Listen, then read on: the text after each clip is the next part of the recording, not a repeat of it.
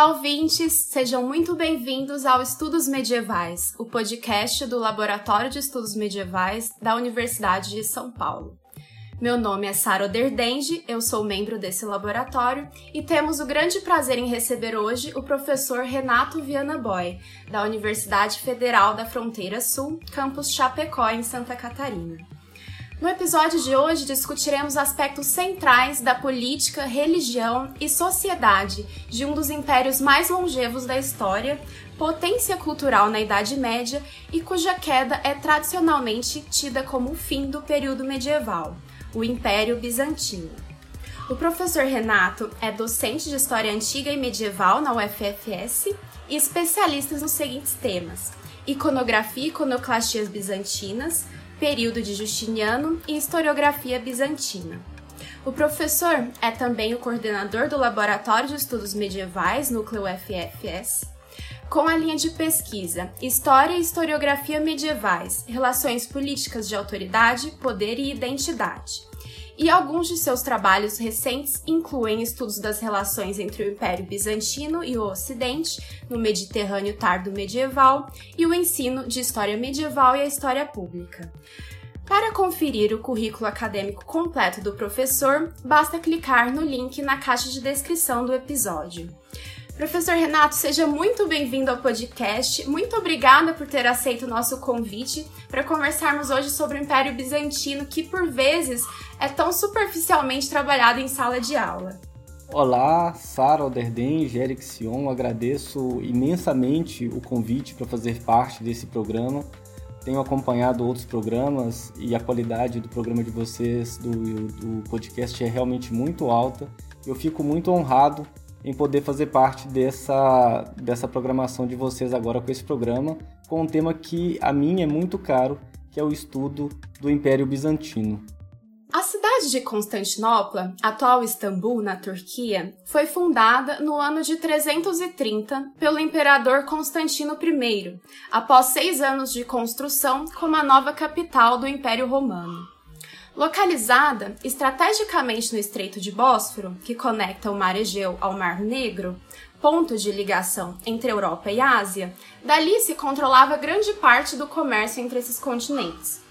Uma das cidades mais populosas e ricas no período medieval, segundo um relato ainda no início do século V, teria ultrapassado o número de habitantes da cidade de Roma estimando-se, portanto, que possui uma população de aproximadamente 250 mil pessoas. A cidade de Constantino foi a capital, centro político e cultural do chamado Império Bizantino. Professor, o que foi e como nasceu o Império Bizantino? De onde veio o nome Bizâncio e como se denominavam aqueles que lá viviam?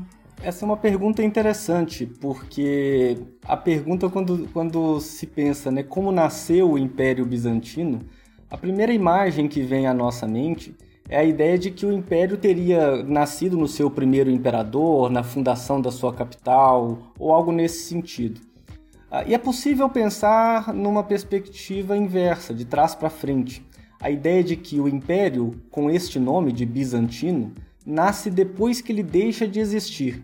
Em outras palavras, o Império Bizantino, com esta nomenclatura, é uma construção historiográfica uh, moderna e contemporânea, é, criada depois que a, essa estrutura imperial já não existia mais e que a própria capital, então Constantinopla, havia sido tomada. É, então é possível dizer que a ideia de Império Bizantino, como conhecemos hoje na historiografia, e como você disse bem, Sara, ainda é pouco trabalhada não só nos cursos, nas disciplinas de história, no ensino regular, né, no ensino fundamental e médio, mas mesmo no ensino superior, ela é uma construção historiográfica muito posterior. O que era então essa estrutura bizantina? Fundamentalmente é a parte oriental de cultura grega, de cultura helenística, do antigo Império Romano, que desde o século IV, com a fundação de Constantinopla, e o imperador Constantino, ganhou uma, uma identidade muito distinta em relação àquela existente do lado ocidental, do lado latino, que tinha capital na Itália, e se estruturou a partir de bases um tanto quanto singulares e específicas. Entre essas bases, dá para a gente dizer o tipo de poder autocrático é, ou de um basileus, né, como é mais conhecido. É possível também pensar numa ideia de um império é, fundamentalmente cristão, diferente do que era o antigo Império Romano de tradição latina. Uh, e também, apesar de cristão, era também um império de cultura helenística, manteve muito da cultura helenística ainda, ainda presente nessa, nessa, estrutura, nessa estrutura imperial romana medieval. Então é possível dizer que a ideia de império bizantino nasce no mundo moderno e contemporâneo e está assim consolidada na nossa historiografia importante, quando eu digo nossa historiografia, eu estou dizendo a historiografia que lida com a Idade Média e com a Idade Média Oriental em todo canto do mundo. Né? Na Europa se fala Império Bizantino, no Brasil, na América Latina, na América do Norte. É, em todos os continentes, quando se trata do Império Romano Oriental, se refere a ele como Império Bizantino. Por outro lado, a, as pessoas que ali viviam, as comunidades que ali viveram ao longo de mais ou menos 10, 11 séculos, se tomarmos de Constantino no século IV até a tomada dos turcos no século XV, é possível dizer que essa sociedade considerava-se essencialmente romana. Era assim que eles denominavam a sua estrutura política, era assim que eles denominavam a sua estrutura de governo, e era assim que eles chamavam a si próprios, romanos. Eles nunca chamavam a si mesmos de bizantinos. Né? Ah, raríssimas vezes nas documentações aparece a nomenclatura bizantino ou bizâncio, e quando ela aparece, ela refere-se fundamentalmente à cidade de Constantinopla, entendendo que Bizâncio era o primeiro nome de Constantinopla. O nome Constantinopla, ou a polis de Constantino, é, é uma nomenclatura a partir do século IV. A cidade é anterior a isso. Né? E essa cidade de Constantinopla, ela é uh, uma, um centro não só dessa cultura helenística e do poder político imperial, que chamaremos aqui, claro, de bizantino, entendendo esse bizantino como romano do Oriente, uh, é o centro desse poder político romano ao longo de todo o período medieval, e não só um centro de um poder político, mas o centro de manutenção também de uma estrutura eclesiástica muito poderosa no, no mundo cristão oriental. Uh, mantenedora de algum, mantenedora e renovadora de estruturas jurídicas também do mundo romano é, latino, do mundo romano antigo, e que se torna ah, o principal centro de poder político dito romano a partir do século, ah, não só a partir do século IV, mas a única depois da chamada queda de Roma ou fim do poder romano no Ocidente Latino no século V. Entre as grandes dádivas que Deus concedeu por bondade do céu estão o clero e a dignidade imperial. Desses, o primeiro serve às coisas divinas, o último governa os assuntos humanos e deles cuida. Essa é uma citação da sexta novela do compilado Novellae Constitutiones, série de 168 novas leis ou alterações de leis do Código de Justiniano, feitas pelo próprio imperador Justiniano I após a promulgação de seu código, em 529, que reunia éditos e legislações romanas anteriores, depois também do Digesto ou Pandectas, em 530, um conjunto de comentários de grandes juristas, e do Institutas, um manual para o estudo de direito, em 533. Dessa forma, pergunto, professor, o que estava propondo ali Justiniano I? Qual era a natureza e responsabilidades do poder imperial bizantino e como ele se relacionava à autoridade religiosa do patriarca da Igreja? Bom, o poder imperial é, bizantino, o poder imperial exercido em Constantinopla, ele é a mais alta e, e, mais alto nível de autoridade política desse mundo bizantino. Ah, muitas vezes ele aparece na historiografia como um poder autocrático, um termo que é basicamente vinculado à atividade militar. Em outras e muitas outras referências documentais do período, encontramos essa relação do poder imperial ao nome do Basileus, né, que, como eu disse na pergunta anterior, também é uma das referências a uma cultura helênica ainda viva nesse período medieval bizantino. Uh, existiu durante uma, uma, muitas décadas uma discussão historiográfica que colocava essa, essa, essa natureza de poder como césaropapista. Hoje em dia ela fica um pouco questionável, ou melhor, bastante questionável. De toda forma, essa natureza de poder é o mais alto, é o mais elevado nível de estrutura de poder que o indivíduo exercia nesse, nessa estrutura imperial. Uh, fundamentalmente, ele se difere do mundo romano latino ou do mundo romano antigo é, por aquilo que você mencionou no final, que seria a relação desse poder com a autoridade religiosa do patriarca. Poderíamos ir além, poderíamos pensar não só na relação com a autoridade religiosa ou com a estrutura eclesiástica é, do patriarca ou de Constantinopla, mas pensando nessa natureza do poder imperial vinculada diretamente a aspectos da religiosidade cristã dessa estrutura imperial. A relação entre os dois é uma relação íntima, é uma relação quase que de subordinação. Embora o poder imperial esteja subordinado à figura de Deus, como você mencionou na pergunta também, o poder político ou poder institucional do patriarca está diretamente subordinado ao poder do imperador na prática. Um antigo historiador francês, clássico nos estudos de história bizantina, Paul Lemaire, chegava a dizer que o... era como se o poder imperial, o poder patriarcal, fosse quase que um ministério, entre aspas, uh, do, do, do, da política bizantina. Essa relação ela é anterior, inclusive, à própria, à própria tomada do cristianismo como a religião única e oficial do império.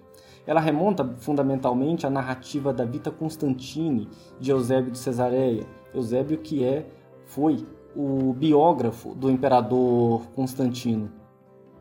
Na, numa famosa passagem da Vita Constantine, uh, segundo Eusébio de Cesareia, Constantino teria, nas vésperas de uma batalha na Ponte Milvia, na Itália, uh, olhado para o céu e encontrado um sinal de uma cruz e embaixo desse sinal uma frase que dizia: Com este signo, com este sinal vencerás. Ao que uh, o próprio imperador manda nos, no, na sequência gravar esta, essa, essa, esse, essa, esse símbolo da cruz quase que como um, uma, um lábaro à frente das, das frentes de batalha bizantinas. Mais do que isso, segundo o próprio Eusébio, o, o, imperador Constantino teria narrado a ele um sonho que teria tido com o próprio Cristo. E aí fica uma questão de, de, de interpretação das, das, traduções como um sonho com Cristo ou Cristo aparecendo efetivamente em sonho. De toda forma, a ideia é que o imperador teria tido ali ah, uma benção do, da figura de Cristo, uma figura importante dentro do cristianismo, fundamental, para que ele uh, lutasse em nome dessa divindade, com um símbolo dessa divindade cristã. Entendendo algumas questões. Primeiro, o império não era um império monoteísta e menos ainda um império apenas cristão. O cristianismo não era sequer a religião da maioria da população é, bizantina neste início de século IV. E o próprio imperador Constantino não era um imperador vinculado à tradição religiosa do cristianismo. O fato é que essa narrativa, ah, presente, como eu disse, na obra de Eusébio de Cesareia, A Vita Constantino ou Vida de Constantino, escrita como uma biografia desse imperador, ela fundamenta ao longo de todo o período da Idade Média as relações que o poder imperial vai ter diretamente é, vinculada ao cristianismo. Ainda nesse século IV, o cristianismo se torna com Teodósio, já no final desse século IV, a única religião e a única permitida é, dentro do, do, do, Império. A religião oficial do Império Bizantino seria a religião cristã. É, numa outra publicação, eu cheguei a fazer uma afirmação que o cristianismo entra no século IV como uma religião perseguida pelo Império e sai do século IV como uma religião que persegue as outras práticas é, religiosas. Em outras palavras, o cristianismo entra no século IV antes de Constantino como uma religião periférica e não permitida e muito questionada, não por questões religiosas, mas por questões efetivamente políticas, uh, e sai desse mesmo século, a partir de Teodósio, com a, como sendo a única religião permitida e a religião que seria defendida posteriormente ao longo de todo o período como parte integrante dessa identidade é, bizantina. É, entretanto, a, é importante perceber que, para além das, da, da relação desse poder imperial com a religião cristã, é um espaço que a gente tem que ter em mente sempre como um espaço de constante negociação. Por mais que o imperador tivesse o mais elevado, o mais alto nível de poder político dentro da estrutura imperial é, bizantina, desde o século IV, é importante dizer que ele não tem uma, uma autoridade que impeça questionamentos, que impeça uh, re, re, revoluções, rebeliões. O próprio imperador Justiniano eh, teve que lidar com uma grande revolta, que foi conhecida como a Revolta de Nica ou Nicá. Uh, ele tem que negociar com as chamadas facções do circo, que são grupos vinculados a cores verdes e azuis, em algumas referências bibliográficas, encontramos inclusive referências a outras duas cores, uh, mas fundamentalmente elas se unem nesses dois grupos, que não têm qualquer tipo de relação uh, ideológica de forma uh, quase como uma, uma, um paralelo com partidos políticos. Não é isso, são basicamente dois grupos que disputam a mesma estrutura de poder.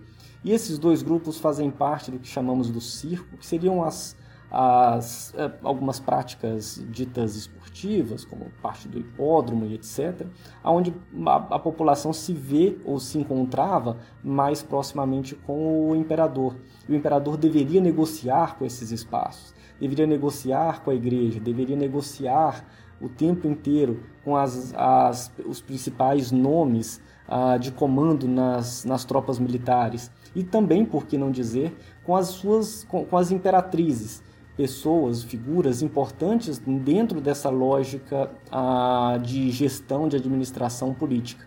O que eu quero dizer, no fundo, no, ao fim e ao cabo, é que, por mais que possamos pensar essa autoridade política como uma autoridade política autocrática, de um imperador quase que intocável, de um basileus é, que estaria muito acima da, do resto da população muito próximo, inclusive, nesta crença do próprio Deus cristão, é uma, um espaço de autoridade que, como outro qualquer, precisa lidar com a negociação constante. Mesmo ele estando, ele precisa fazer ser é, representado, não só pela população, mas para, por outros, outras instâncias de autoridade, como as instâncias militares, como as a própria instância, a própria instituição eclesiástica da, de, de, Constantinopla, uh, e mesmo essas facções chamadas de, de facções de circo ligadas à identificação com cores, como verdes, por exemplo, e azuis. Muito bom, professor. Como o senhor já mencionou, conhecemos então da história do Império Romano do Oriente algumas trajetórias de mulheres que ocuparam essas posições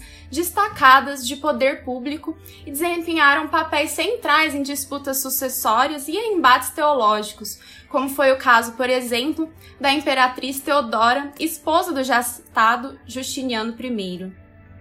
Ela era filha de Acácios, um barbeiro, e teve um papel decisivo na contenção de revoltas em 532, realizadas por essas facções de circo, em consequência de severas medidas restritivas aplicadas a elas por ordem de Justiniano, conhecidas como Revolta de Nica, como o professor já mencionou. O senhor poderia então nos falar um pouco mais sobre algumas dessas mulheres que participaram em momentos chave de transformações no cenário sociopolítico bizantino? Sim, essa é uma pergunta bastante interessante. Por, por dois motivos. Primeiro, porque é muito comum no estudo da história, principalmente ligado à história medieval, a ideia de que o espaço feminino é um espaço de pouca circulação, que essas mulheres não têm um destaque ou eventualmente que elas têm, não têm um protagonismo. Aqui cabe duas, cabem duas observações. Primeiro, que de fato existe um número, em termos de número, uh, um número realmente muito pequeno de mulheres que temos uma quantidade de fontes segura que nos permitem fazer a traçar algumas trajetórias e eventualmente conhecer um pouco mais sobre essas personagens. Mas elas existem. E aí, por outro lado, cabe o destaque de que elas existindo, elas ganham uma, uma, um espaço ainda muito pequeno na área do ensino e na área no ensino seja superior, seja no ensino regular. Entre essas mulheres, talvez o momento em que essas mulheres aparecem com protagonismo bastante destacado está entre os séculos 8 e 9, e basicamente são duas mulheres que regem o poder imperial ah, ah, em nome dos seus filhos, ainda menores de idade. Ah, é importante destacar que, primeiro, esse período de entre os séculos 8 e até meados do século 9 é um período de uma grande disputa teológica, política e, por que não dizer também militar, no Império Bizantino, que é conhecida como a Iconoclastia Bizantina. Um período de grande destruição de, dos chamados ícones bizantinos, reproduções pictóricas de personagens ligados ao mundo cristão, como o próprio Cristo, Maria e os santos locais, ah, e que foram sistematicamente destruídos com a ideia de se evitar o pecado ou talvez a heresia uh, do culto a esse tipo de representação pictórica, algo vinculado a práticas heréticas. Nesse período existem dois momentos bastante marcantes. O primeiro deles é o, de concílio, é o concílio de Nicéia, em 787, um concílio ecumênico, que a princípio deveria colocar fim nesse processo da iconoclastia.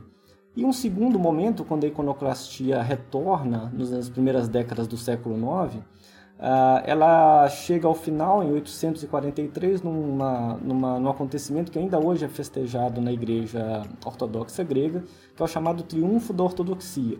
Seja o Concílio de Nicéia, em 787, seja o Triunfo da Ortodoxia, em 843, nesses dois momentos, curiosamente, temos mulheres no espaço da regência do poder. Irene, a mãe de Constantino, que seria o Constantino VI, nesse primeiro momento, e no século IX, Teodora, que era mãe do Miguel, que seria o Miguel III. As duas eram imperatrizes regentes nesse período. Né? Então é, é interessante também pensar que Irene, é, na documentação bizantina, algumas vezes é reproduzida como, é representada como Irene a ateniense. Isso não é gratuito, né? E sabe-se que uh, vez por outra, uh, encontraram uh, ícones de culto doméstico, de culto privado, né, que não estavam nas igrejas, sob, sob posse dessa imperatriz, algo que estava é, que faz a gente entender um pouco melhor o porquê dela tomar a frente na, na possibilidade de colocar um fim nesse processo de destruição de imagens cristãs, como também curiosamente, né, o fato de que ela só consegue fazer isso no momento em que ela é regente de um imperador ainda criança. E evidentemente que ela não faz isso sozinha.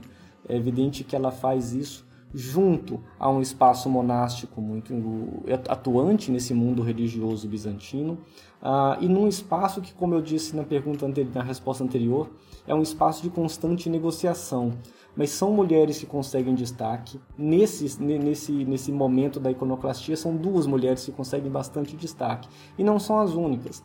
É importante a gente, a gente nomear também Zoé, uma imperatriz que teve três casamentos. Através desses casamentos, ela, desses casamentos, ela passava o poder imperial aos seus é, maridos.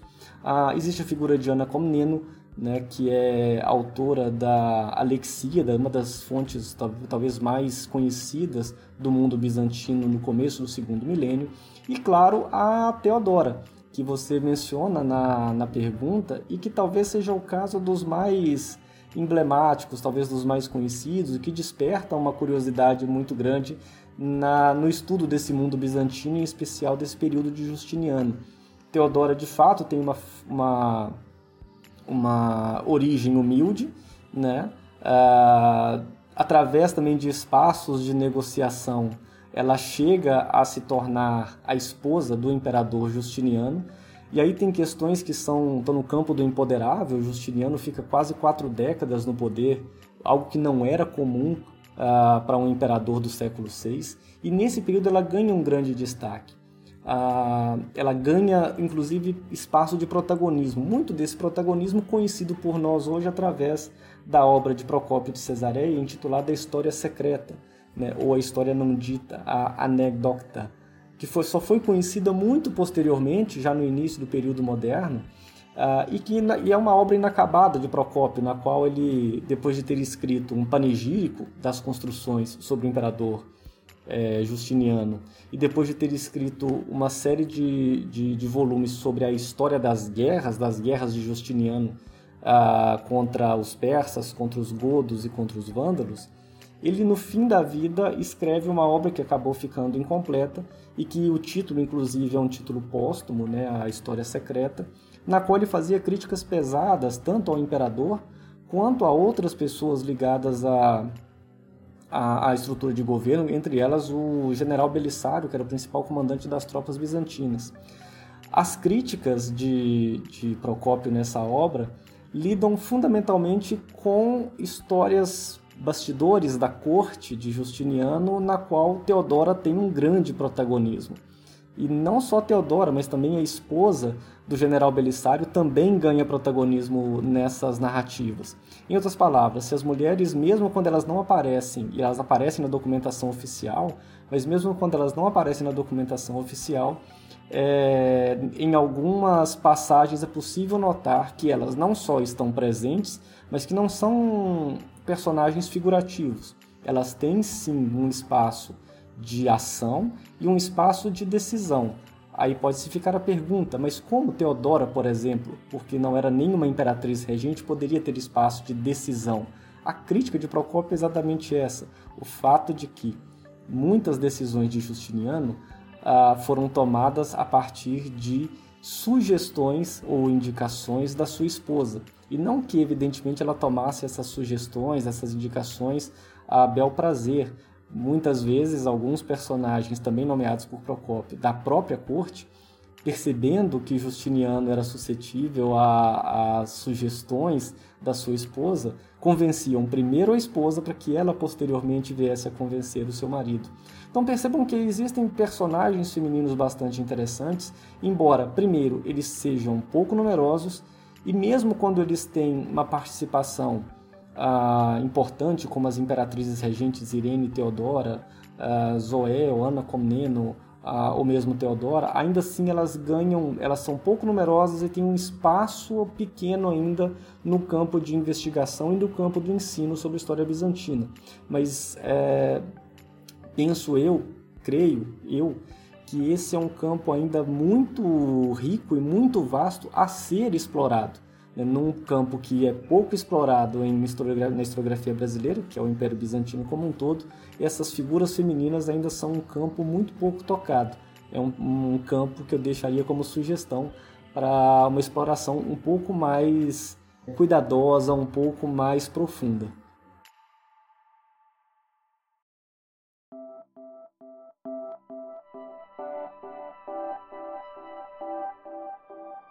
Já percebemos no bloco anterior como era dinâmico e estreito o relacionamento entre o poder imperial e o poder religioso em Constantinopla, que envolvia também o povo e o monacato da capital e das províncias do império.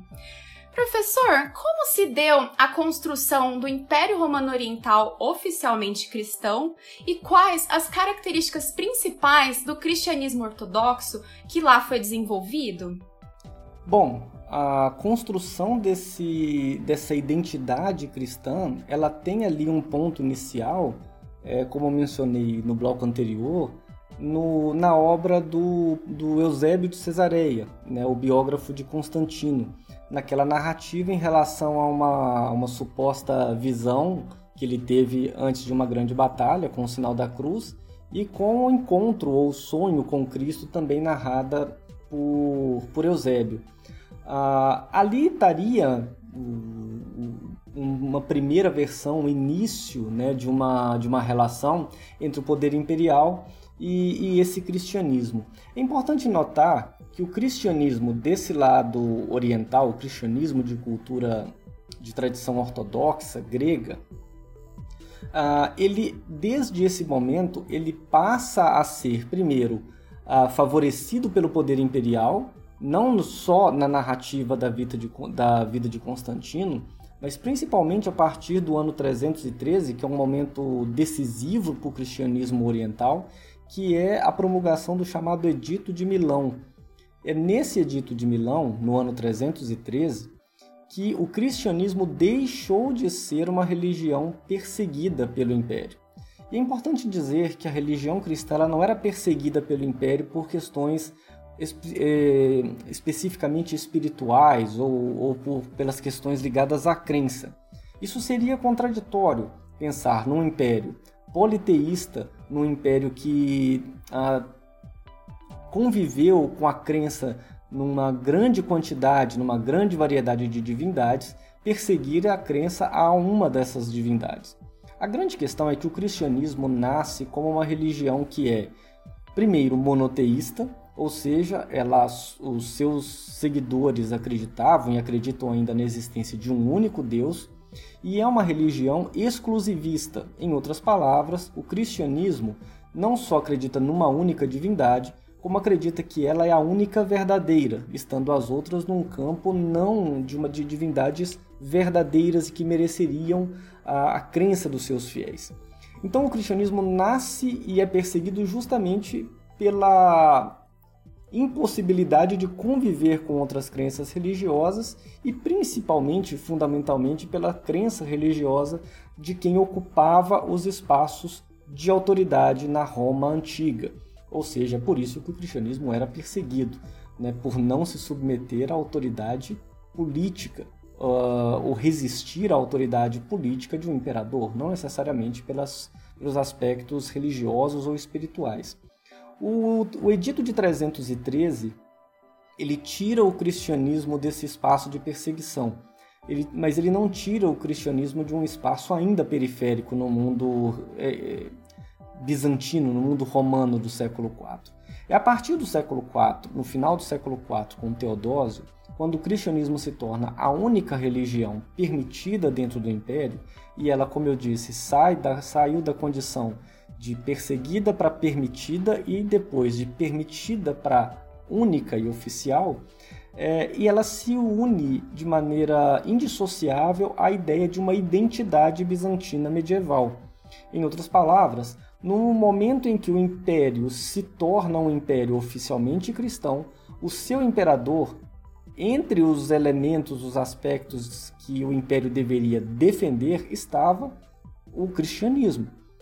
E junto disso estava, ao contrário do que acontecia em Roma, a mesma cidade que tinha o principal poder político no Oriente Romano, que era Constantinopla, era também a sede da principal igreja da maior estrutura eclesiástica dessa igreja cristã grega.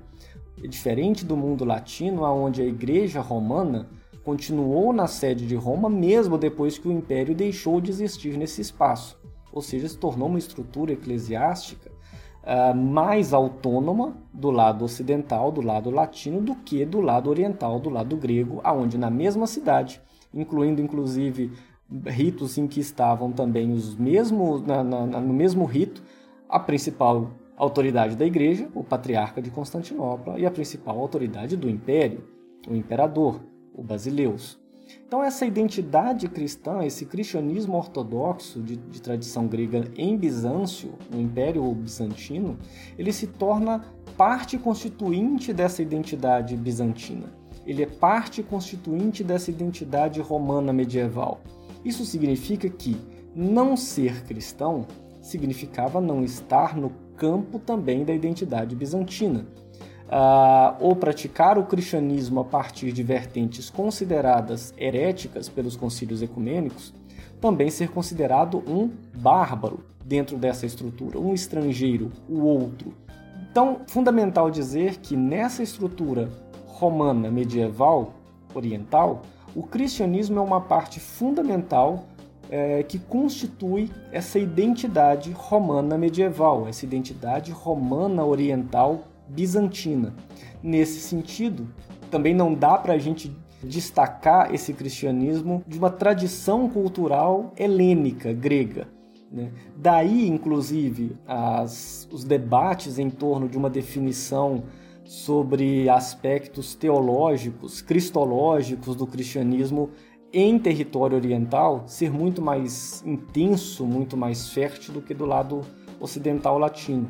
Se a gente notar os primeiros concílios ecumênicos, eu digo os primeiros até o primeiro milênio, uh, até o grande cisma do século XI, quando as duas igrejas efetivamente rompem, uh, as duas igrejas que eu digo, Roma e, e Constantinopla, elas rompem todos os laços de, de, de qualquer tipo de, de relação.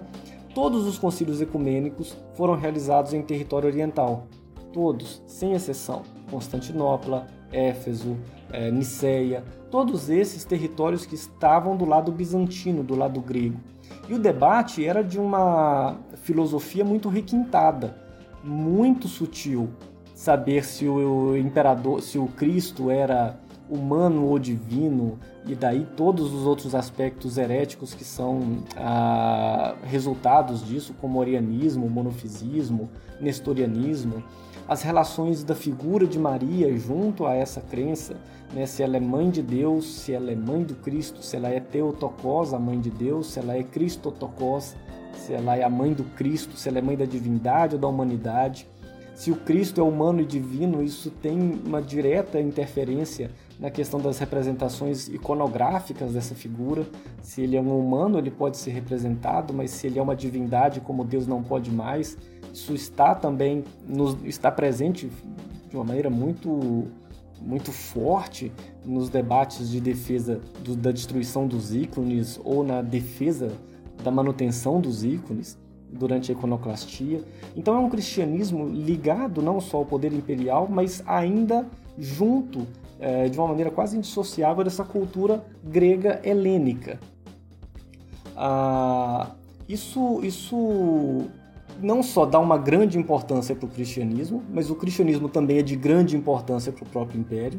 É possível, inclusive, e eu gosto de afirmar que não é possível fazer uma diferenciação como fazemos no mundo contemporâneo entre o religioso e o político, né? nesse mundo medieval, e nesse mundo medieval bizantino em especial. Né? O que a gente faz é fazer uma história política, e aí com alguns elementos de religiosidade, ou uma história do cristianismo com alguns elementos políticos, ou uma história da igreja cristã oriental com alguns elementos relacionados ao próprio império.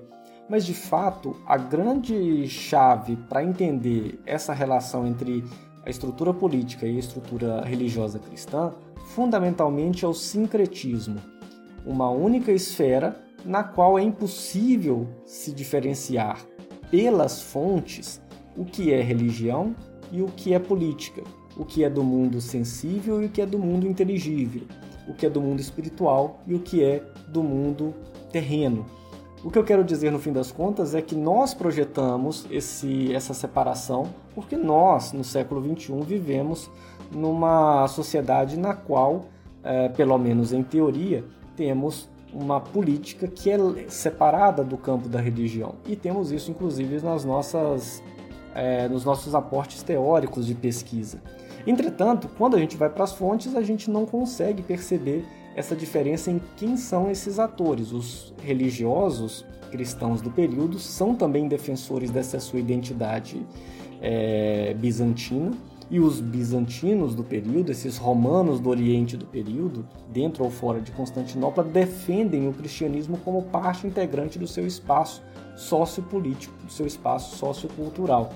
Nesse sentido, é importante também destacar que esse campo do cristianismo está em constante é, efervescência, em constante disputa ao longo de todo esse primeiro milênio, principalmente, e ele destaca não apenas personagens também ligados à hierarquia eclesiástica, como o patriarcado de Constantinopla ou grandes bispados, mas também a, a estrutura monacal, né, a estrutura dos monges nesse espaço bizantino, entendendo que os monges estão num, num espaço de ação à parte da hierarquia eclesiástica secular e numa hierarquia eclesiástica secular diretamente ligada ao império, eles também estão à parte, num raio de ação à parte da figura do imperador. Então eles acabam estando muito mais próximos da população e lidando de uma maneira muito mais direta com a população cristã desse espaço. São também personagens importantes durante o período do próprio iconoclasmo, como os monges, por exemplo, é, Teodoro Estudita, né, no, no, século, no século IX. É importante fechar essa resposta entendendo a partir, entendendo essa relação a partir de uma ideia de sincretismo. Então, quando a gente pensa quais as características do cristianismo ortodoxo bizantino em Constantinopla, não dá para a gente separar a ideia de que esse cristianismo está diretamente vinculado a uma estrutura de poder. E não que a estrutura política use do cristianismo como ferramenta ou que o cristianismo use da estrutura é, política como ferramenta. Mas ao, ao, contrário, as duas formam um campo sincrético de, de, de ação, um campo sincrético de percepção, que muitas vezes para nós historiadores distantes no tempo e na geografia, é, temos alguma dificuldade para lidar com isso. Mas é importante pensar a partir desse campo indivisível entre essas, dois, essas duas naturezas de, de ação, a política e a religião cristã. Bom, as produções artísticas e arquitetônicas são muito lembradas quando a gente pensa no Império Bizantino. E parte de seu poder e influência política podemos dizer que eram propagadas pelo uso da arte, exibição ostensiva de artigos de luxo e pelo envio de artesãos, engenheiros, artistas e materiais a outros reinos também. Bizâncio era famoso pelos mosaicos de cores vibrantes sob fundos dourados que evocavam ao céu divino. Produziram muitas representações no estilo de imperadores e imperatrizes, de membros da corte e do clero, e também figurações de Cristo, da Virgem Maria e de pessoas santas, colocadas em painéis nas igrejas de cúpulas abobadadas e nos palácios suntuosos. Entretanto, como o professor já mencionou no bloco anterior, ocorreu nos séculos VIII e IX chamado movimento iconoclasta, a quebra das imagens, promovido por imperadores e clérigos que condenavam a veneração e conexão ao espiritual através dessas imagens santas. O senhor poderia falar um pouco mais sobre o que foi esse movimento e a importância dessa divergência teológica, muitas vezes indicada como a pedra angular do cisma entre as igrejas ocidental e oriental? Sim, é, esse, esse período né, de iconoclastia, né, de destruição da ima das imagens, ele é muito estudado no Império Bizantino, entre os historiadores é, dedicados ao mundo bizantino. E essa questão de pensá-la como um, uma, uma pedra angular né, na, no cisma das igrejas ocidental e oriental pode ser relativizada. Isso porque se pensarmos com, com se pensarmos num, num, aspecto mais, mais amplo, num largo, é, é, numa larga escala cronológica que vai dos primeiros séculos do cristianismo bizantino até o grande cisma, a gente acaba percebendo que em todos eles, em todos esses séculos, a gente encontra um distanciamento constante, latente entre as igrejas de Roma e Constantinopla. A ideia de ecumene, a, igreja, a ideia de uma igreja universal, ah, ela não sai do campo teórico. Né? A gente não consegue encontrar, nem mesmo nos chamados concílios que seriam ecumênicos, uma ecumene cristã, né, uma unidade homogênea de todo o, o toda a crença cristã uh, de uma forma como se pretendia na época universal. Me parece que a iconoclastia dá, é, é possível notá-la a partir da, da ideia não exatamente de uma pedra angular, mas de um dos exemplos, e talvez um dos mais gritantes, de divisão, de separação, ou talvez de distanciamento seria a melhor expressão, entre essas igrejas de Roma e de Constantinopla. E aqui eu estou falando fundamentalmente das igrejas de Roma e Constantinopla, mas evidentemente que isso inclui também os cristãos latinos e os cristãos de tradição grega ortodoxa. Isso coloca em xeque algumas questões. Né? É importante notar que a iconoclastia ela tratou fundamentalmente do, do, da possibilidade de reprodução pictórica de personagens do cristianismo, entre eles o próprio Cristo. O grande problema é pensar no século 8 e 9 que essa prática poderia estar sendo percebida pela autarquia da igreja e pelos imperadores como uma prática herética, ou seja, uma prática próxima daquela condenada pelo, eh, pelo texto bíblico de culto às imagens, uh, e vinculando essa prática a uma prática pagã, a uma prática herética. Na concepção, falando de uma forma bastante sintética, né, a, na concepção dessa igreja ortodoxa e vinculando essa igreja ao espaço político imperial, é, era possível notar nessas figuras a, o argumento de que uma prática herética fazia com que o império oficialmente cristão estivesse sendo mal visto pelo Deus que protegeria esse império. Então, como boa parte dessa população pratica a heresia ou o pecado do culto aos ícones, Deus estaria permitindo que eles fossem é, punidos no campo terreno. A principal punição percebida nesse período é a perda de territórios imperiais, em especial durante o período de expansão árabe, de expansão do Império Árabe. O que fica bastante curioso pensar, afinal de contas, o Império Árabe per, é, ganha territórios bizantinos, o, o império que representa uma população, nessa perspectiva cristã imperial, uma população herética que não ah, cultua o Deus cristão a partir dos princípios ortodoxos e está ganhando territórios, está vencendo é, batalhas, conflitos contra tropas, contra exércitos que defendem o único Deus verdadeiro, que é o Deus cristão. Evidentemente que Deus estaria fazendo isso para punir uma prática pecaminosa ou, pior ainda, uma prática herética. Qual seria essa prática herética? O culto aos ícones. Então se procede a toda uma, uma, uma destruição sistemática desses ícones, em especial nos espaços de culto, fosse nos, nos templos ah, ou mesmo em espaços domésticos. E uma vez destruídos os ícones, se destruiria também a prática de cultuá-los. Destruindo a prática de cultuá-los, Deus voltaria a abençoar essa população e eles passariam a vencer ou parariam de perder territórios para uma população herética muçulmana. Curiosamente, depois do processo de iconoclastia, ou durante o processo de iconoclastia, os territórios bizantinos passam a, a parar de ser conquistados pelos é, árabes que estão ali na fronteira oriental. Ah, uma explicação teológica seria Deus voltou, uma explicação religiosa, perdão, seria Deus voltou a, a abençoar as pessoas depois que elas pararam com uma prática sistemática que é considerada herética né, e ligada a, a uma prática pagã. Quando entendemos alguns fatores desse processo, que é um processo longo de mais de um século, é possível notar o seguinte: a boa parte desses ícones eram produzidos por monges. A produção dos ícones ela leva em consideração uma prática de, de, de não ser assinado, é, não tem então artistas bizantinos do período, né, com, com nomes conhecidos. São monges que estão em processo de, de jejum e uma purificação espiritual.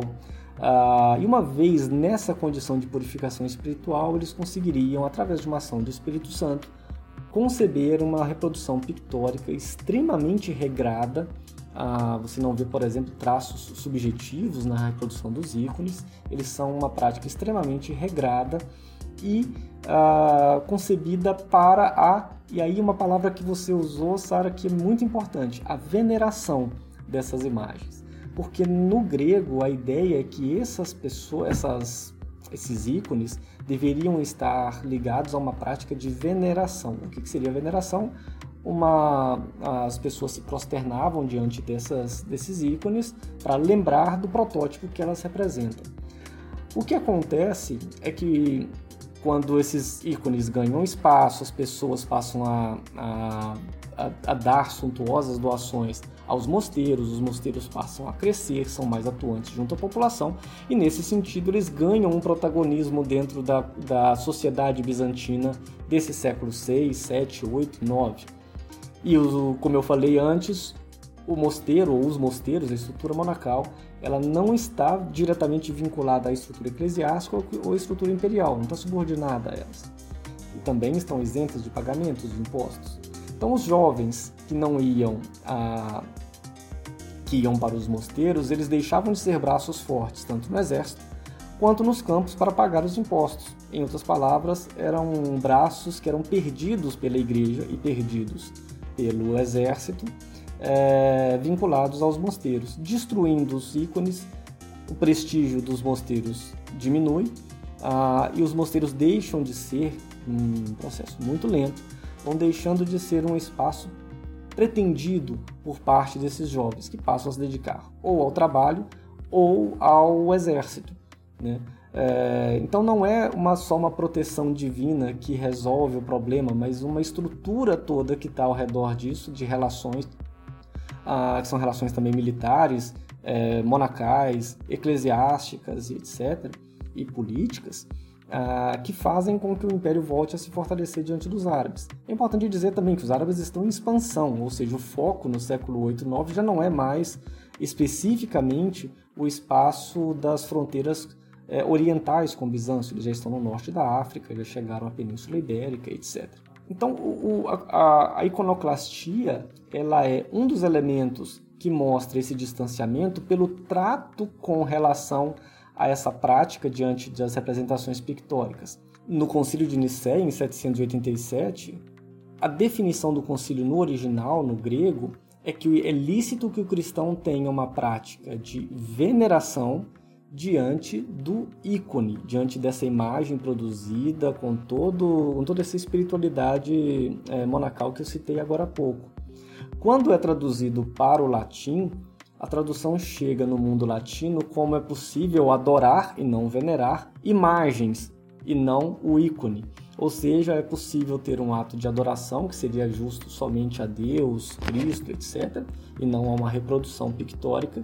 E essa reprodução pictórica sai desse campo do, do espiritual, da produção iconográfica, monacal e etc., para qualquer tipo de reprodução pictórica. Então isso dilui muito a, a, definição acaba perdendo a sua essência nessa tradução. E basicamente essa é uma das, das, dos exemplos de distância entre o cristianismo latino e o cristianismo grego.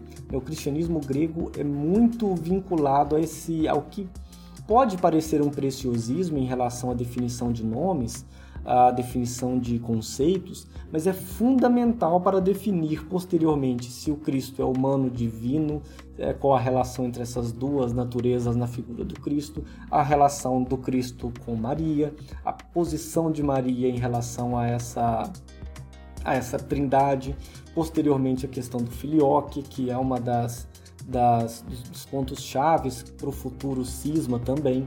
Né? Então essa a iconoclastia ela mostra muito claramente uh, essa distância entre Roma latina e Constantinopla ortodoxa, é, mas também deixa claro que não existe, ne, mesmo no mundo bizantino, uma hegemonia cultural cristã, uma hegemonia cultural religiosa.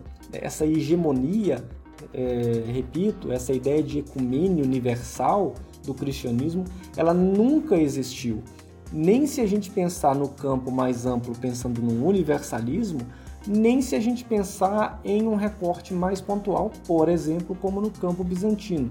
Ora, se o cristianismo tivesse uma prática homogênea ou mesmo próxima disso, não teríamos tantas, tantas referências a práticas cristãs tidas como heréticas. Né? A prática herética só existe porque existe distinção entre aquilo que é ortodoxo e outras práticas, muitas práticas distintas que fogem ao padrão único e exclusivo da ortodoxia. Né? Ou seja, a própria existência de heresias e a própria existência de concílios para combater as heresias mostra que essa unidade, embora pretendida, jamais foi alcançada. Né? E quando a gente coloca em comparação o mundo ortodoxo grego com o mundo cristão latino ocidental, aí as diferenças ficam ainda mais gritantes e essas diferenças gritantes acirraram ainda mais o distanciamento institucional entre a igreja de a Sé de Roma, na Itália, e a Sé oriental em Constantinopla, a principal Sé em Constantinopla, embora não fosse a única.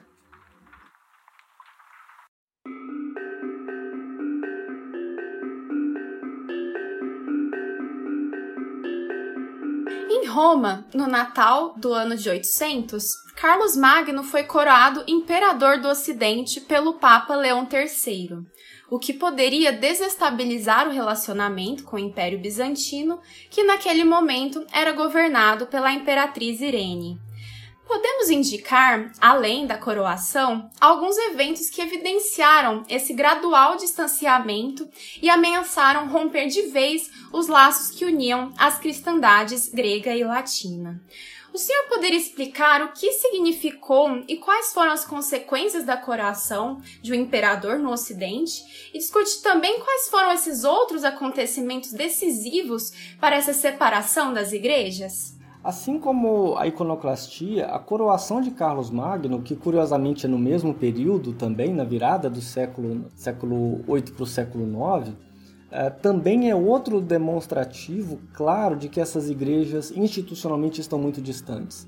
É o fato delas acreditarem na mesma divindade, terem os mesmos preceitos teológicos, seguirem as, as, uma, uma mesma, o mesmo direcionamento espiritual, não significou em nenhum momento que essas duas igrejas viessem, essas, essas duas estruturas eclesiásticas viessem a, a propor uma. A pensar uma certa unidade. Pensar, talvez pensaram, mas não a executar a possibilidade de uma unidade, de uma homogeneidade dentro do cristianismo. A coroação de Carlos Magno ela é um ponto, mais um dos exemplos, e é um ponto crucial nessa separação e é um ponto crucial na separação a partir do campo institucional, do campo político, não especificamente do campo espiritual, diferente do caso da iconoclastia. Nesse caso, a, a, a coroação de Carlos Magno significou, em termos políticos, uma ligação direta da Igreja de Roma com uma estrutura política extremamente forte, em crescimento e bem estruturada na virada do século VIII para o século IX e uma ruptura, podemos dizer, agora a gente pode dizer, depois que a gente está muito distante, sabe o final do processo, a gente pode dizer claramente que foi uma ruptura é, definitiva da Igreja de Roma com a sua, da, das suas relações com o imperador de Constantinopla. Com a Igreja de Constantinopla ainda não, precisaríamos ainda viver o cisma no século XI. Mas com a estrutura imperial de Bizâncio, sim, no momento em que a igreja a latina, a igreja romana, é, coroa Carlos Magno, estabelece ali uma aliança, uma relação de troca, uma relação também de negociação entre duas instituições extremamente poderosas, a Igreja e o Império Carolíngio, uh, que fortalece a ambas e de uma maneira distinta daquela que acontecia do lado oriental. Se do lado bizantino Constantinopla é a sede da igreja e ao mesmo tempo a sede do poder imperial, se nas catedrais, como por exemplo de Santa Sofia, que é a catedral principal do cristianismo grego ortodoxo, existem ritos nos quais o imperador e o patriarca se fazem presentes juntos diante da população, isso não se repete do lado ocidental, nem com o imperador de Constantinopla junto ao Papa romano, e nem depois acontecerá junto do, do Papa com o, o imperador Carlos Magno ou qualquer outro que lhe suceda. A Igreja Romana, diferente da Igreja é, bizantina, a Igreja Romana Latina, ela ganha uma autonomia maior em termos de expansão, ela ganha uma proteção militar para esse processo de expansão uh, da, sua, da, sua, da sua área de atuação. Ela chega em, em territórios do norte da Europa, do mundo anglo-saxão, é, do mundo não só carolíngio, mas para além disso, inclusive. E tudo isso contando com uma proteção imperial, que é também uma proteção militar, que está geograficamente mais próxima do que era Constantinopla e que está ah, culturalmente mais próxima né, dessa estrutura latina, de cultura latina, do que era a cultura grega, do que era a cultura é, ortodoxa e helenística do mundo oriental. Definitivamente é possível dizer que é uma ruptura é, sem volta entre o poder imperial bizantino e a igreja, a, o papado romano, ah, e ao mesmo tempo um, um passo para o papado romano, para a Igreja Latina ganhar uma autonomia e uma confiança e uma proteção que viabiliza, ah, em termos institucionais, o seu processo de expansão pela Europa Ocidental. dá para a gente dizer claramente que é um, uma ruptura sem fim, porque sabemos que ao final da Idade Média e depois disso essas igrejas não voltaram mais a dialogar. E a ideia de ecumene, de universalismo, ficou definitivamente comprometida dentro desse espaço. Como eu disse, será, será preciso ainda vivenciar mais dois séculos e meio até que o cisma oficialize uma ruptura é, entre as igrejas de Roma e de Constantinopla. Mas é importante notar que ah, essa coroação de Carlos Magno ela permite que a igreja romana e na, na igreja latina no Ocidente europeu ganhasse uma autonomia e mantivesse as possibilidades de expansão e de conversão de uma série de outras populações e regiões distintas do lado da Europa Ocidental. Assim como a iconoclastia, é, essa, essa separação entre, essas, uh, entre o poder imperial e o bizantino e a, e a igreja romana é mais um dos exemplos de que essa ecumene, de que esse universalismo uh, estava cada vez mais tendendo a uma ruptura total e completa. Né? Como eu falei, ainda vão ser necessários mais de dois séculos até que isso acontecesse de maneira teórica. Na prática, essas duas igrejas jamais estiveram tão próximas e, fundamentalmente, a ruptura da igreja, a coroação de Carlos Magno, ela representa uma ruptura da igreja romana latina com o poder imperial bizantino e viabilizando um crescimento uma expansão e uma reestruturação dessa igreja na Europa do Ocidente sem a necessidade de uma ligação política ou mesmo militar com o mundo bizantino.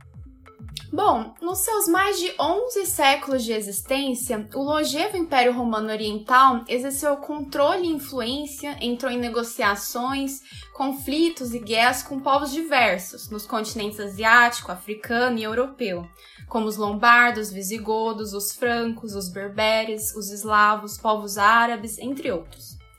Ao longo deste episódio, percebemos como o seu poder foi bem mais que a continuidade das estruturas e tradições romanas da antiguidade, mas uma autoridade construída da identidade imperial, religiosa e metropolitana, e na dinâmica com outras comunidades políticas. Notamos, nesse sentido, como uma perspectiva de análise de história conectada é pertinente para o estudo do Império Bizantino.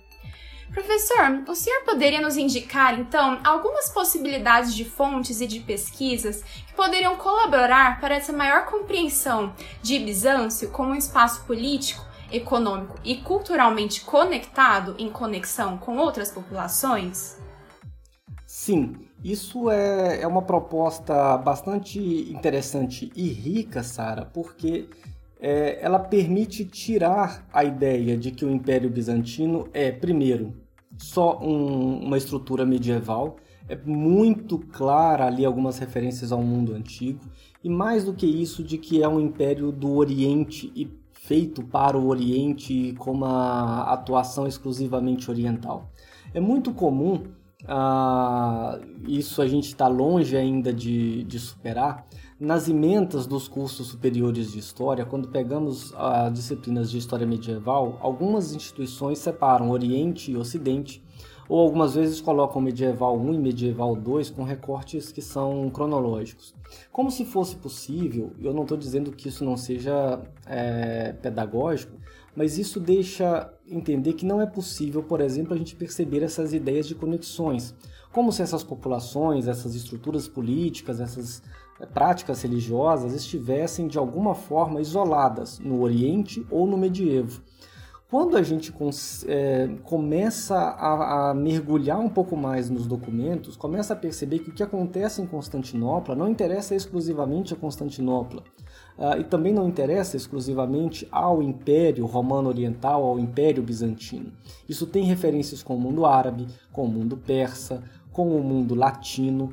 Né? A, tirar o, o Império Bizantino da periferia uh, exclusivamente oriental e exclusivamente medieval me parece fundamental e isso só é possível a partir de uma perspectiva de uma história conectada, a partir de uma perspectiva de conexões entre esses espaços e essas práticas com outros espaços ao redor do, do próprio império. Né? Numa, numa lógica militarista, seríamos condicionados a compreender que, por exemplo, as relações do mundo bizantino com o mundo árabe foram exclusivamente conflituosas, quando na verdade não é assim.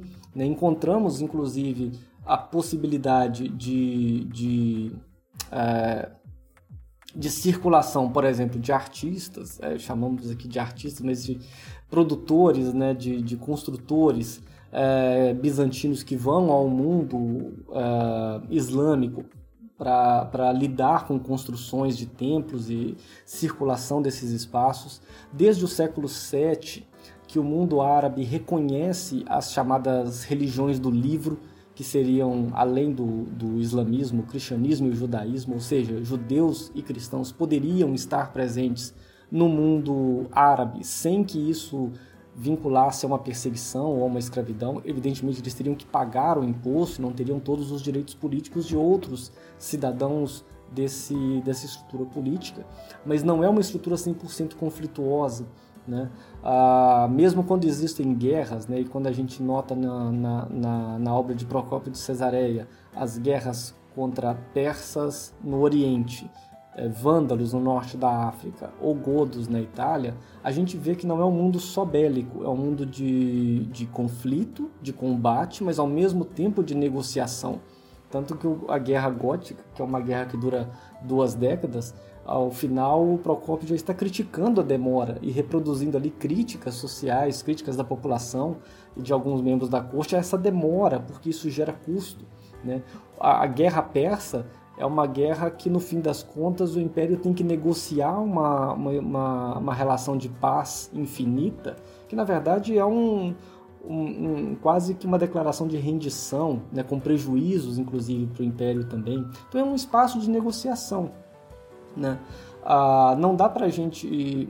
É, não é que não dá, mas não é interessante, não é produtivo a gente pensar esses espaços como qualquer outro espaço a partir de um olhar único e exclusivamente regional. Né? Esse regional deve estar conectado com outros espaços para que ele, de fato, saia de um espaço que seja periférico. Né? É, por exemplo, nas, nas, no, no, nosso, no nosso núcleo Leme aqui na Federal da Fronteira Sul, em Chapecó, a gente tem um projeto de pesquisa institucionalizado desde 2018 que tem o título História e Historiografia Medievais, Relações Políticas de Autoridade, Poder e Identidade.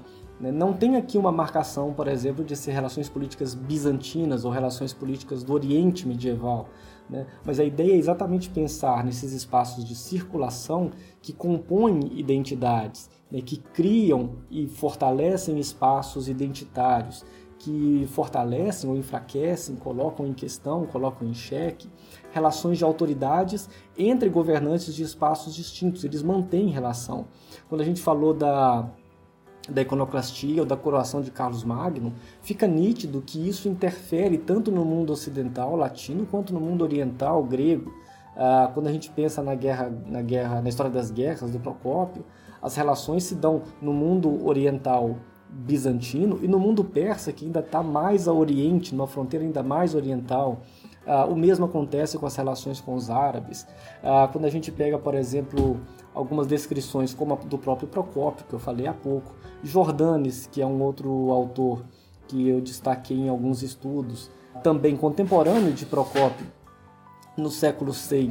Jordanes escreve a Guética, né, que é uma obra sobre os godos, sobre as grandes ações das populações godas, e ele está em Constantinopla falando disso.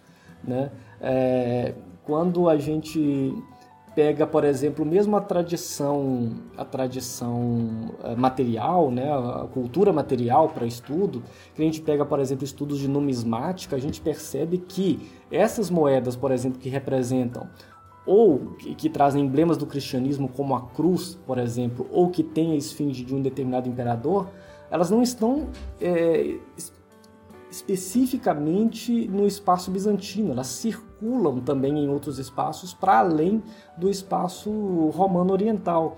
E mesmo quando a gente pega outro aspecto da cultura material, que me parece um exemplo interessante para fechar essa, essa, essa argumentação, ela poderia até se estender mais, mas vou tentar ser mais é, compacto nisso, seria que talvez o mais conhecido ah, mosaico que representa Justiniano e Teodora se encontra na Basílica de São Vitale em Ravenna, na Itália. Não está num espaço é, oriental, está num espaço se geograficamente ele estaria muito mais próximo da igreja de Roma do que da igreja de Constantinopla. Né? Ah, e por que, que uma igreja na Itália, na Península Itálica, teria ah, um mosaico do imperador Justiniano? É porque esse imperador tinha uma preocupação durante a guerra contra os godos de reestruturar uma, uma rede de relações com autoridades ditas bárbaras, né, góticas, na Península Itálica. Posteriormente, a historiografia consolida essas guerras como as guerras de reconquista, mas fundamentalmente elas são iniciadas por relações diplomáticas rompidas entre governos distintos, em Constantinopla e na Itália. É, então, me parece que tentar perceber essas relações, essas circulações, com, por exemplo, historiadores como Procópio, Jordanes, ah, ou mesmo ah, a Alexíada, a da Ana Comneno, a cronistas como Malalas, se a gente pegar coleções de, de, de correspondências é, entre as igrejas latina e oriental grega, a gente percebe uma relação que é intensa, né? não é, é eventualmente um concílio ecumênico, mas é, essa relação ela é intensa, nem sempre pacífica, nem sempre é, é, tranquila, muitas vezes problemática, conflituosa, mas essas relações acontecem. Então a, a comunicação, a, a possibilidade de perceber conexões, ela me parece um campo, na atualidade, extremamente fértil para o estudo desse mundo bizantino, né? e, e não só para destacar o mundo bizantino, mas para entender que esse Oriente medieval não é simplesmente um mundo oriental periférico perdido no campo da história. Ao contrário, é um campo, é um centro da principal igreja ortodoxa do cristianismo, é uma das principais, é, um dos principais, uma das principais é, estruturas políticas desse período medieval, em termos não só de, de, de, de, extensão cronológica e algumas vezes geográfica, mas também na, na, na sua manutenção né, ao longo de mais de mil anos, ah, pensando nas relações que mantém conflituosas ou diplomáticas com, com populações e governos, a princípio inimigos, como o caso dos persas, dos árabes, ah, depois relações com búlgaros, relações com, com uma série de, de comunidades ditas bárbaras também, etc. Né? Mas pensando ela a partir, pensando esse império a partir do seu espaço de conexões, a partir do seu espaço de, de, de relações é, de comunicação, é possível notar que esse império, primeiro, é, ele não, não é um campo isolado, nem no tempo, ou seja, ele não é só medieval e ele não é só oriental. Ele está em constante contato, em constante circulação com outros espaços, sejam eles no, nas fronteiras orientais, sejam eles naquilo que eventualmente eu tenho me dedicado um pouco mais no mundo mediterrâneo. Bom, Constantinopla foi atacada e sitiada diversas vezes em sua longa história, e resistiu e superou diferentes povos invasores, utilizando-se de suas muralhas e geografia defensivas de formas por vezes surpreendentes, inclusive para seus próprios moradores. Em 678, ocorreu o primeiro cerco árabe à capital, que teria resistido à frota omíada graças ao uso de um segredo de Estado, o fogo grego, uma substância altamente inflamável ao atrito e aderente, parecida com o napalm. A capital possui um impressionante conjunto de três muralhas defensivas, que é considerado um feito da arquitetura de fortificação da antiguidade. Professor, o que mudou na geopolítica bizantina? Que no ano de 1453 a cidade de Constantino foi finalmente derrotada, evento que ficou conhecido como a queda de Constantinopla e é tradicionalmente considerado como o marco final da Idade Média quem foram os responsáveis e como conquistaram essa tão fortificada capital, pondo um fim ao Império Romano Oriental? Bom, é possível, é, primeiramente, questionar essa, essa perspectiva de que Constantinopla fosse uma capital tão fortificada assim. Não especificamente na existência de fortificações, uh, ou mesmo da, de uma cidade totalmente protegida por muros, etc., uh, mas na sua eficiência. Se a gente parar para pensar, a, a, a gente olha para a chegada dos turcos. É, em 1453 como se fosse uma, uma, uma grande surpresa, como se, se, se a capital tivesse agonizado diante de um ataque inesperado de uma população desconhecida e que colocou de maneira surpreendente fim numa estrutura imperial que existiu ao longo de mil anos ou pouco mais desde pouco antes do final do primeiro milênio, na virada do primeiro para o segundo milênio, ela tem um enfraquecimento da sua estrutura política. E quando eu falo enfraquecimento, eu estou falando não apenas das relações conflituosas com populações estrangeiras, o caso, por exemplo, dos persas, dos turcos, dos árabes, ah, de populações balcânicas, etc., mas também internamente. Né? E aqui dois campos, dois pontos me chamam especial a atenção. Para além desse estado conflituoso em relação a, a vizinhos estrangeiros. Primeiramente, a ideia do grande cisma que a gente mencionou aqui no século XI, em 1054. Compreendendo que a, o poder autocrático, o poder do Basileus romano oriental, é um poder que está fundamentado desde o século IV numa relação de indissociabilidade com a religião cristã, romper com uma das principais sedes do poder cristão do período, me, parece, me parece um tanto problemático. Né? Existe uma contestação aí, e uma contestação exitosa, no sentido de pensar que uma parte desse cristianismo saiu do completamente e definitivamente do, do, do contato, sequer contato com o mundo bizantino em Constantinopla, com a igreja de Constantinopla, isso no século XI. Voltando aqui no que eu falei nas perguntas anteriores, a própria coroação de Constantino institucionalmente já tinha permitido que a igreja romana no, no, na Península Itálica é, ganhasse uma autonomia e desfrutasse dessa autonomia em relação ao poder imperial bizantino. Né? Então, uma ruptura é, institucional entre as duas igrejas, que se dá a partir de uma, de uma dupla excomunhão no, no, no século XI, rompe com essa possível ou pretensa unidade do cristianismo e deixa claro que para um império e para uma figura imperial, para uma estrutura de poder imperial que tem no cristianismo um de seus fundamentos, isso fica visivelmente enfraquecido, questionado.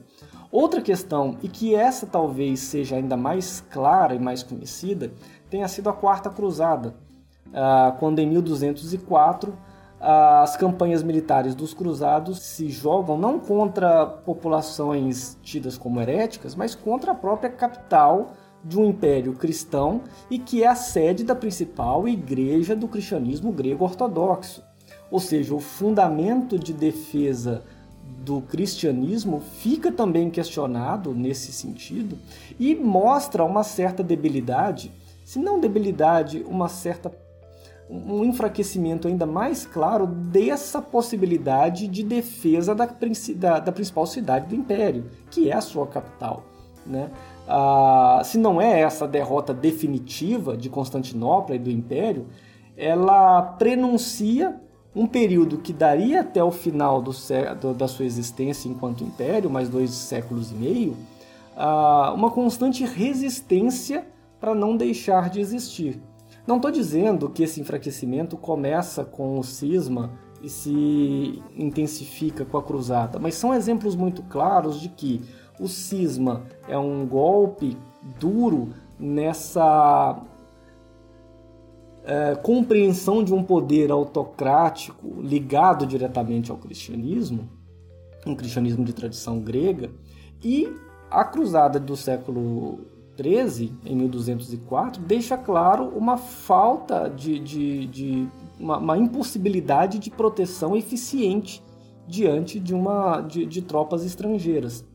É, Então, na verdade, é possível pensar que o ano de 1453 tenha sido não exatamente a conquista é, do, do, do, império né, por uma população estrangeira, mas talvez o ponto final, o ponto culminante, a cereja do bolo de uma estrutura que, pouco a pouco e de uma forma extremamente lenta, vem se enfraquecendo, uh, até que no século XV uh, é definitivamente conquistada, é definitivamente colocada, colocado um fim nessa história. É, é preciso dizer também uma, uma, uma, uma coisa que eu queria deixar claro. Não estou dizendo aqui que o Império foi ofegante e evitou o seu fim desde fins do, do primeiro milênio. Não é isso. Né? Mas é importante dizer que ele manteve uma estrutura do século IV até o século XV, uma estrutura uh, política do século IV até o século XV, uma identidade cristã que não uh, se altera por outra prática religiosa até a tomada uh, de Constantinopla no século XV, mas ela sofre duros golpes tanto no campo político quanto no campo militar e também no campo religioso e eclesiástico institucional e nas práticas é, do, do, do próprio cristianismo ao longo desses séculos. Então, quando acontece é, a tomada de Constantinopla em 1453, na verdade, o que esses turcos encontram é o fim, é, é a parte final dessa estrutura imperial que está ali ainda colocada, né, que está ainda sediada na cidade de Constantinopla. Uh, uma uma expressão aqui cunhada de, uma, de um professor já aposentado, né, da, da, da UFOP, o Celso Taveira, ele tem uma frase que durante uma aula eu escutei que me parece interessante. Né, essa ideia dos marcos cronológicos né, de, de início e fim da Idade Média, leva em consideração basicamente né, o fim da, da, da, da, primeira Roma, da antiga Roma, como o início, e o fim da nova Roma, Constantinopla, como o ponto final. E curiosamente, mesmo uma historiografia marcadamente é, ocidental e latina, ainda assim, mesmo que nós ainda sejamos muito é, devedores dessa tradição, didática e pedagógica de colocar um fim nesse período medieval na tomada de Constantinopla, é curioso que mesmo essa historiografia muito vinculada a temáticas ocidentais usa uma temática que é oriental, a tomada de uma capital do Oriente por uma população também oriental como marco definitivo do fim de um período, é, de uma era historiográfica, uma era que na verdade é uma construção nossa né, para tornar o estudo da, da história um estudo um pouco mais pedagógico, um pouco mais viável.